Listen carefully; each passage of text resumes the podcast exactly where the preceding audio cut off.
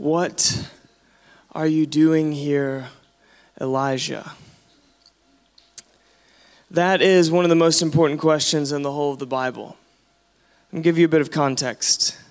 A few days before God asked Elijah that question, he was at the center of a spectacle. He had called down fire from heaven in front of a mocking crowd, leaving awe on the face of the oppressor.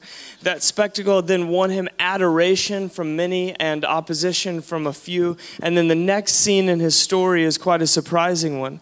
The prophet who commands fire to come down from heaven is now alone, afraid, borderline suicidal He's traveled 80 miles on foot with nothing but the clothes on his back and found a cave in the middle of the desert and then in hiding essentially prays God I've had enough. The journey is too much for me. And then standing in the mouth of that cave in a desert, alone and afraid, God responds to Elijah's prayer with a question What are you doing here, Elijah? That's a question that God asks all of us. If in your journey with Jesus, this is a situation that you will find yourself in, probably more than once. In a lifetime of walking with Jesus, you will get stuck, you will lose your place, and you will forget. And when you do, you will hear the familiar voice of God asking you a familiar question What are you doing here, Pete? What are you doing here, Anna? What are you doing here? So that's where we're going to end up today. That's the big question that we're confronting. How did you get where you are? And what is the way forward?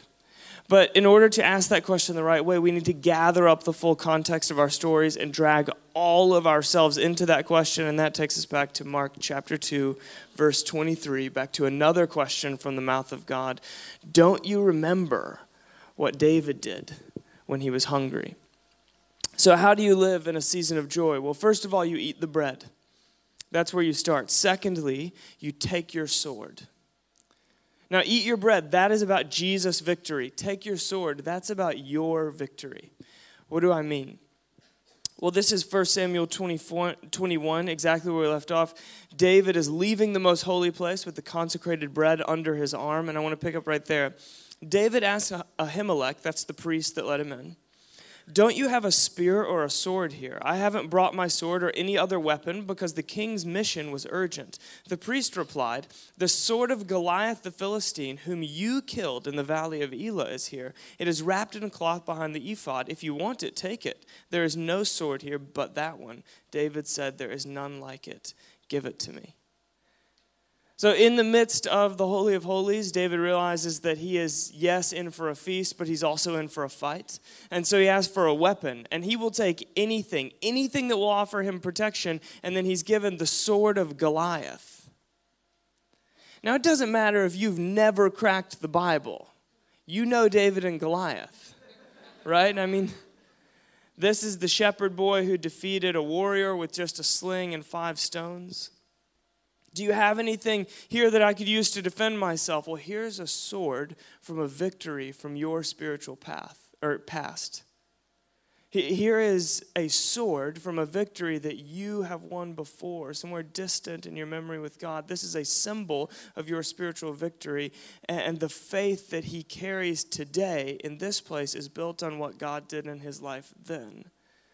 David finds himself alone, exposed, vulnerable, and then God gives him a weapon of a spiritual victory from his youth and says, Use this again now. How do you live in a season of joy? You take your sword. That is about your victory. A battle won in your past, maybe even one that you have forgotten, becomes a weapon again in your present something to fight with again now. In a season of joy, God feeds you the bread of His victory, and He arms you with the sword of your past victory. So take your sword. We need to grasp everything that that sword symbolized. Because, yes, there was the breakthrough moment when the giant fell. But this sword is symbolic of really a whole chapter of David's life. And so we need to know everything that was being drugged back into his presence at the moment that he was handed this weapon. This sword reminded David um, more than just that breakthrough moment. First, it reminded him of his chosenness. So if you flip back to 1 Samuel chapter 16, God sends the prophet Samuel to the obscure village of Bethlehem to anoint the king that he has chosen for his people. And after Samuel goes through Jesse's uh, seven older sons, he determines that none of them are the one that God has chosen, and he asks for David. He asks Jesse, Are these all the sons that you have? There is still the youngest, Jesse answered. He is tending the sheep. Samuel said, Send for him. We will not sit down until he arrives. So he sent for him and had him brought in. He was glowing with health and had a fine appearance and handsome features. That's the inspired and errant word of God. Just with a quick commendation on David's look. So Samuel took the horn of oil and anointed him in the presence. I'm sorry. Then the Lord said, Rise and anoint him. This is the one. So Samuel took the horn of oil and anointed him in the presence of his brothers, and from that day on, the Spirit of the Lord came powerfully upon David. So, back in the U.S., I'm uh, part of a community of pastors and leaders that takes uh, quarterly retreats um, simply for the purpose of spiritual formation. To get away from the course of normal life and to get back to the basics of what it means to be with Jesus. And when I joined this kind of cohort on our very first retreat, there's 200 pastors and nonprofit leaders coming from all over North America to this one city to go to this one obscure retreat center. And we arrive and we were given one rule for the, for the whole retreat you cannot tell anyone what you do. You can share your name, tell about where you're from, share about your family, your hobbies, and your interests, but no, I pastor this church or I run this nonprofit because you are addicted to relating to other people through your function. And this is a place that you will detox from that addiction. Here you will have to learn again what it means just to be a soul on a journey with Jesus because that's who you are anyway. And it was so strange sitting at dinner that first night and I, I remember sitting with Sue and Phil. And I sat there knowing that Sue and Phil had this whole identity, this whole way that they were so used to relating to other people, this whole way that they were used to identifying themselves. And yet, I, to this day, just know Sue and Phil. I know who they are, I know who's important to them, I know what they like to do, I know where they're from. And I am to them just Tyler without all the dressing up that I have done my very best to add to that name. I was known the way that everybody knew me but when I was a kid, before I discovered that I could pick and choose from a catalog of ways to decorate my name and manage my perception in front of other people. I was just Tyler again. And there was something really humanizing about it. Because as we get older, our identities are supposed to expand, right? I mean, we're supposed to grow into our names, to become more mature and full versions of ourselves, to become more whole. The name you were given is meant to grow and grow and grow, but instead, the opposite almost always happens. Our identity shrinks and shrinks as we get older. Our dreams get smaller. Our eyes go from wide eyed and full of wonder to head down, tunnel vision, narrow agenda. Who I believe I am, who I believe everyone else is, tends to shrink. And that's because most of us exchange the name that we were given for a substitute name, one of our own creation. It goes something like this pastor, professor, actor, entrepreneur, mom, artist, convict. And that innocent little exchange is a spiritual disaster. Rise and anoint him. This is the one. Who David is gets derived first and foremost not from his family, not from his place of birth, not from his vocation. It's derived from God, from the free action of a completely free God that this Hebrew kid just happened to be on the receiving end of. There is someone more significant than David in his own story, and it's God. Because who God is determines who David is.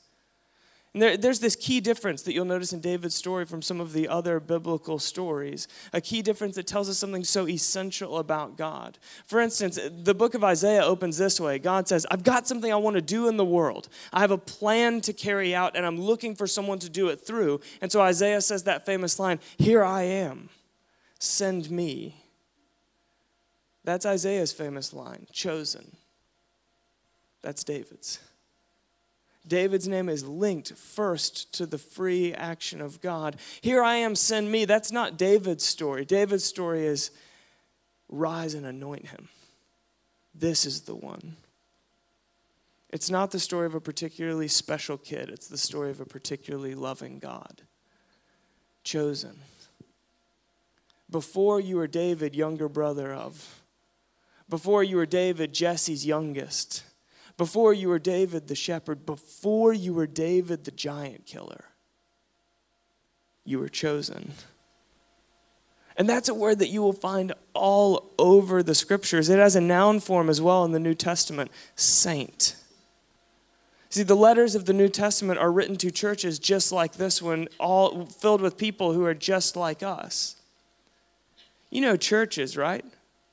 Idealistic, underwhelming, occasionally dysfunctional, chronically overpromising groups of people. You know, people selfish, narcissistic, greedy, well intentioned, but deeply wounded people.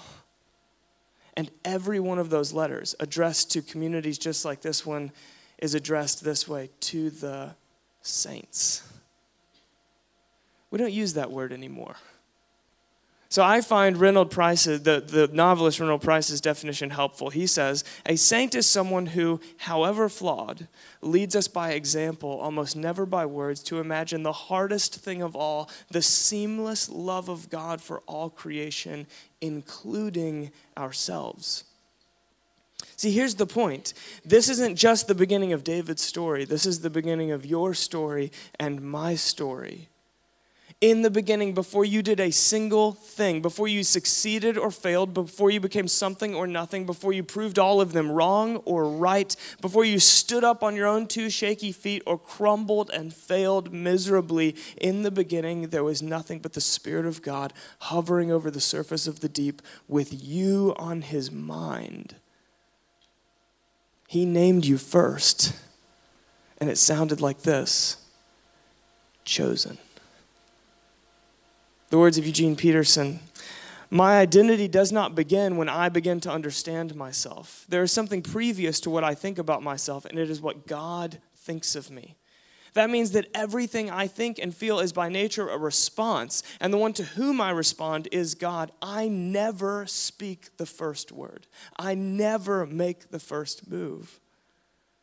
See, we struggle with that because every other experience that we have in this life and this world tells us endless varieties of the original lie. You can be your own God, right? I am who I choose to be. No, no, no. The story doesn't start with you. You are chosen, and there's nothing that you've done to earn that.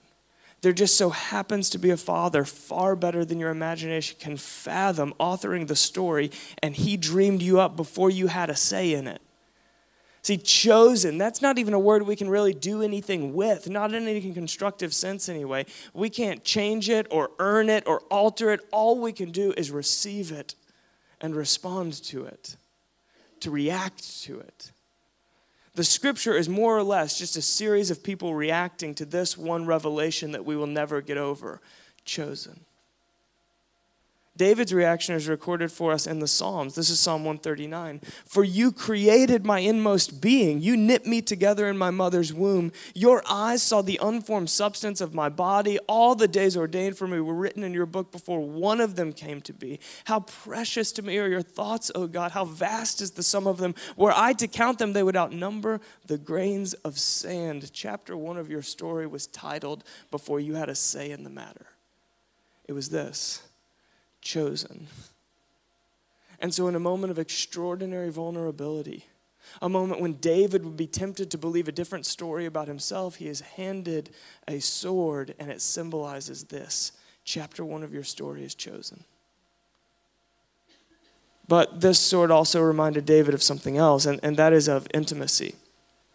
Because if you keep on tracing David's story from here, no one then just immediately puts a crown on his head because a prophet anointed him king. He doesn't leave from there and go to sit on a throne. He goes right back to the field to keep tending the sheep.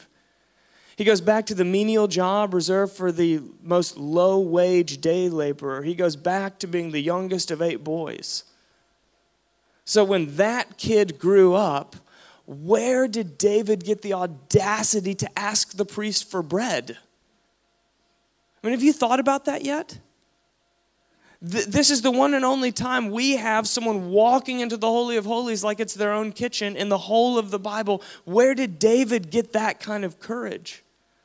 In fact, the high priest at this time would enter the Holy of Holies once a year to stand before God. The holiest person in the world going into the holiest room once a year, and they would tie a rope around his ankle just in case he dropped dead in the presence of God.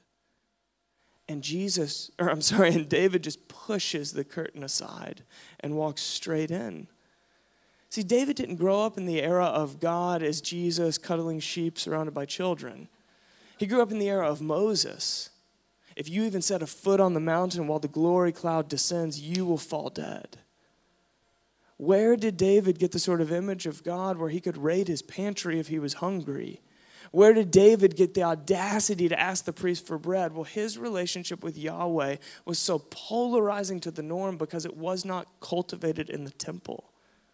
David wasn't indoctrinated to the religious norms of his day. He didn't learn God from the priests, he learned God alone in the fields. He learned God in all those long days out tending the sheep by himself. Through all those songs he wrote as a musician and a songwriter, all the prayers he would have prayed in isolated hour after hour after hour before David became king. He wasn't interning on someone else's campaign. He was living a life alone in the fields in worship and prayer. And so he walked into God's presence like a worshiper. Here's a sword to remind you of that so that you keep building today on the foundation you started building on then. This sword also reminded David of light courage. And I say light courage because there is a heavy kind. Uh, the heavy kind of courage is almost always called bravery. It means this takes guts and I know it. And so I'm welling up everything I've got in me to walk into this thing that I am terrified of. And that's great. It's completely admirable. But David's uh, faith is actually built on a different sort of courage. The light kind of courage is the kind that so swallows up fear, fear that you don't even realize that something is courageous until you see it in hindsight when you see what you just walked through through the eyes of some other people. This happens again and again in David's story, but just as we keep making our way through, let me take you to one moment in 1 Samuel 17. David said to Saul, Let no one lose heart on account of the Philistine, meaning Goliath. Your servant will go and fight him. Saul said to David, Go, and the Lord will be with you. Then Saul dressed David in his own tunic. He put a coat of armor on him and a bronze helmet on his head. David fastened on his sword over the tunic and tried walking around because he was not used to them. I cannot go in these, he said to Saul, because I'm not used to them. So he took them off. That's the light sort of courage. Because to everyone else, it's fearless. A kid is taking on a warrior without armor. But to David, it's just, uh, you know, it is a bit restricting. It feels bulky and uncomfortable. It's just a light kind of courage, right? Can you remember the freedom of trusting God that, that He would be enough no matter what it was you faced? Do you remember when a giant was just another day? When you could walk through things that might make someone else's knees quake with assurance that God is with me and that's enough. It's enough. That's light courage. It's actually believing He is with me and He is enough. So I don't have to be. So here it is a sword to remind you of that so you can keep living that way now. And then finally, this sword reminded David of power. Because at the end of the day, his hands were gripped on this thing when he saw the Spirit's power poured out like never before in his life. A kid outdueled a warrior. This was the weapon God used to show his power through David in such an extraordinary way. This was one of those events that enters your life that is so profound that it rewrites the next few pages, right? Because it sends you on a different trajectory. I was going one way, the, the power of the Spirit hit me here, and now I'm being sent on a different trajectory than the one I was headed on. So when you are tempted to believe on your that you're completely on your own, that all you see is actually all there is, here's a sword to remind you that there's more, that the Spirit's power isn't a tease but a promise. That God is not a one-hit wonder, he is a finisher. And that's the story that you're in the midst of. So where does David stand when that all of that gets placed back into his hands in the form of a sword? I don't mean geographically where does he stand? I mean where does he stand in the context of his own story? Here's where. First, he's on the run because it's become evident that the future king of Israel, he is the future king of Israel, and the current one is quite threatened. And the anointing given to him as a kid is finally coming to fruition, only it's coming to fruition in a way that's more difficult and more uncomfortable than he ever imagined. And so God places this sword in his hands to remind him David, you're chosen. And those circumstances sent him fleeing out of the city on foot alone. So here he stands isolated, alone in an open field in the setting of his own intimacy with God, the place where he cultivated that relationship. And in that place, God hands him the sword to remind him, You're home here. You know me here. You've been here before. And the temptation at the moment is to form his own sense of security, right? It's to go ally with another nation, to power up, to form a coup in some way. And so God hands him this sword to say, Light, courage, rely on me again. I was enough then, I'm still enough. Oh, and here's true joy. You can start celebrating now before the breakthrough. You can start the celebration while you're still waiting. So God puts a memorial of the Spirit's power in his hands to say, Am I finished yet? You know me, David. Am I finished yet? Will you trust me enough to celebrate while you still wait on me to bring the next breakthrough? Will you trust in me enough to celebrate that I'll do again what I did then? Don't you see it? Come on in and sit down and eat at this feast. That's about Jesus' victory.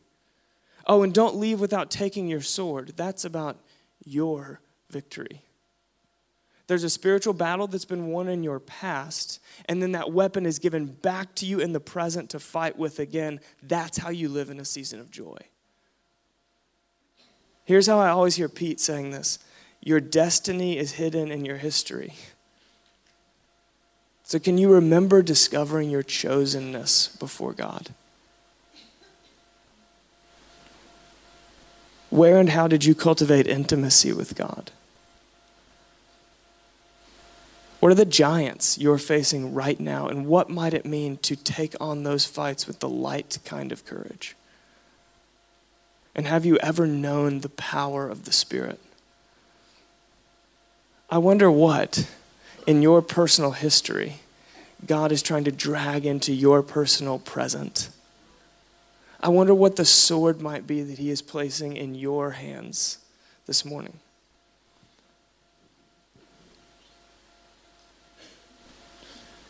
Remember. That's the most frequently repeated command in the whole of the Bible. Remember. In fact, here's the top two remember and rejoice. Isn't that interesting? It's not do, it's not do not, it's not go, it's not obey, it's remember. Because in the long journey of the spiritual life, we tend to forget. We tend to lose our place in our own story. We tend to lose the plot of our own redemption. And psychologically speaking, there are two different kinds of memories. So, so, the first kind is this when I was in the third grade, I learned my multiplication tables. And so if you said to me, Tyler, what is two times two? I could easily say to you, four.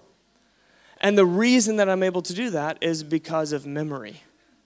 I, I could do that despite the fact it's been decades since I've taken the pop quiz because memory is much more powerful than we typically give it credit for. But there's a second kind of memory, and it's this that in that same year that I learned my multiplication tables, I had my birthday party at the skate center. like the roller skating rink. I don't know what you guys call it here, but try to go there with me. So I can remember specifically the kind of cake I had, the friends who were there. I could tell you a couple songs from the DJ's playlist. I had a bowl cut at that time in my life. Do you guys have those in this country, or is that just an American gem? I, I, I can. I had a bowl cut with a little undershave, so I could pull it up on the side just just so you knew I had a past. And I can remember skating around the skating rink on my birthday, and when I would go around the left turn, I would do a little flick just to give the ladies a peek, just so they knew that there was more to me than meets the eye. So, how am I able to, to recall all of those details? Because of memory. Because memory is much more powerful than we give it credit for. But there's two kinds of memory, and that's why it feels different to remember my birthday than it does to remember my multiplication tables. Because there are different neural pathways being traveled in my brain when I remember each of those things. Like when, when you ask me what is two times two, a certain neural pathway gets traveled in my brain. I pull a card in my in my intellect with only information on it, and then I respond. I have no emotional response to it. But when you ask me about my birthday, I travel a different pathway and I pull a card that doesn't just have information, it has an experience on it. And that activates something emotional within me. It pulls things I felt in the midst of that experience back into my present. There's two kinds of memories. So God asked this question What are you doing here, Elijah? I told you that we would get back here. Back to that lonely, exhausted prophet in hiding, lost in the middle of his own story. One of the most powerful prophets in history lost the plot. I find that helpful. I find that comforting. What are you doing here, Elijah? What brought you here? And he remembers, but at first it's the multiplication tables kind of memories, not the skate center kind. Right? He starts rattling off all the facts to God, but those facts are just information eh, eh, that are just coming alive in his mind. God wants a story to come alive in his bones. So, what are God's instructions to the forgetful, the tired, the distracted, and the bored. 1 Kings 19 The Lord said to him, Go back the way you came. Retrace the steps that got you here, Elijah. See the places of your spiritual breakthroughs, the markers of how far I've carried you, the milestones of my faithfulness in your life. Go back the way you came so I can wake your memory up so I can drag your past into your present and then send you into a living future. Remember. There's such a rich biblical history to this command to remember, but we don't have a ton of time. So I'm just going to give you one highlight. This is Psalm 114. It reads this When Israel came out of Egypt, the sea looked and fled, the Jordan turned back, the mountains leaped like, like rams, the hills like lambs. Now, the Bible is the greatest book ever written, but it's not because of the potency of the writing. I mean, for the most part, you've got to admit it's just the facts, right? Then Jesus walked on water. That's just the facts. Then the icy chill shot up the big toe, all the way up the spine of the undercover Messiah. That is how Hemingway would have written it, right? But the Bible's mostly just the facts except for this one glaring exception to the rule remembering. There's a reason that Psalm 114 doesn't say, Then we made it out of Egypt, and it seemed as if God might have been key in the process. It says, The sea ran away with its tail tucked, and the mountains leaped out of our way.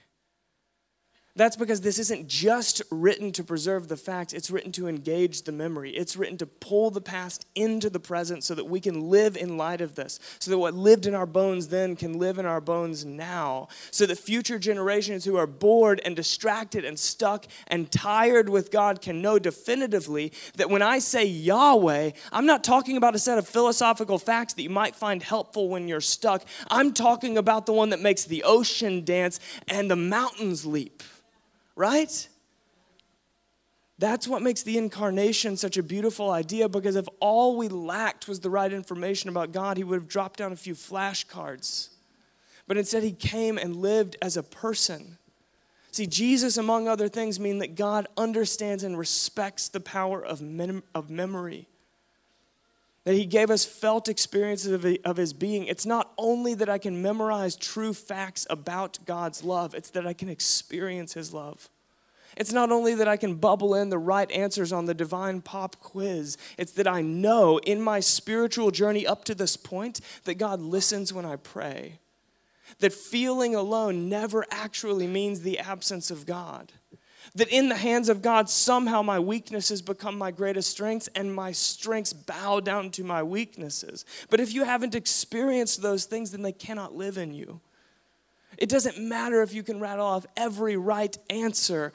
If you haven't experienced them, if you've never felt loved by God, if you've never felt forgiven by God, if you've never felt trusted or believed in or authoritative or powerful in the eyes of God, then that life cannot live in you.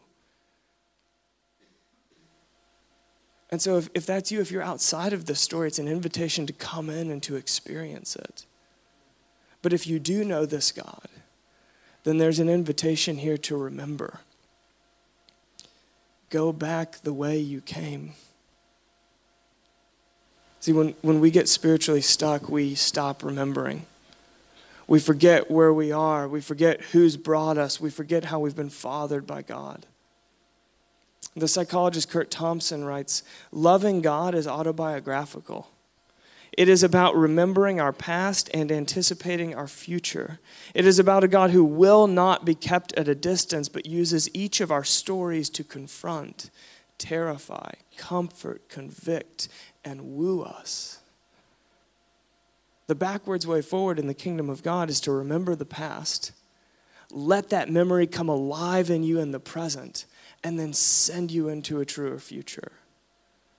In a phrase, it is this Take your sword. There is none like it. There's a victory that's been won in your past that is effective for your present. There's a weapon you've forgotten that carries power at the moment. Pick it back up. Here's how you live in a season of joy go back the way you came. I'd like to, let's stop here. Let's invite the Spirit now. You don't have to stand up. I just want to guide us through a reflection. I want to ask God to make this personal for us. Maybe just posture yourself to turn your attention completely to Him, whatever that might mean for you.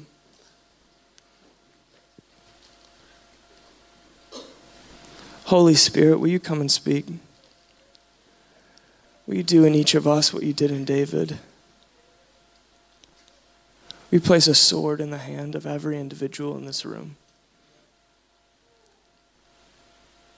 I'm just going to guide you through a reflection. Ask the Spirit to speak to you through it. Pay attention to your memory. First, remember the past. God, what of my past do you want me to remember today?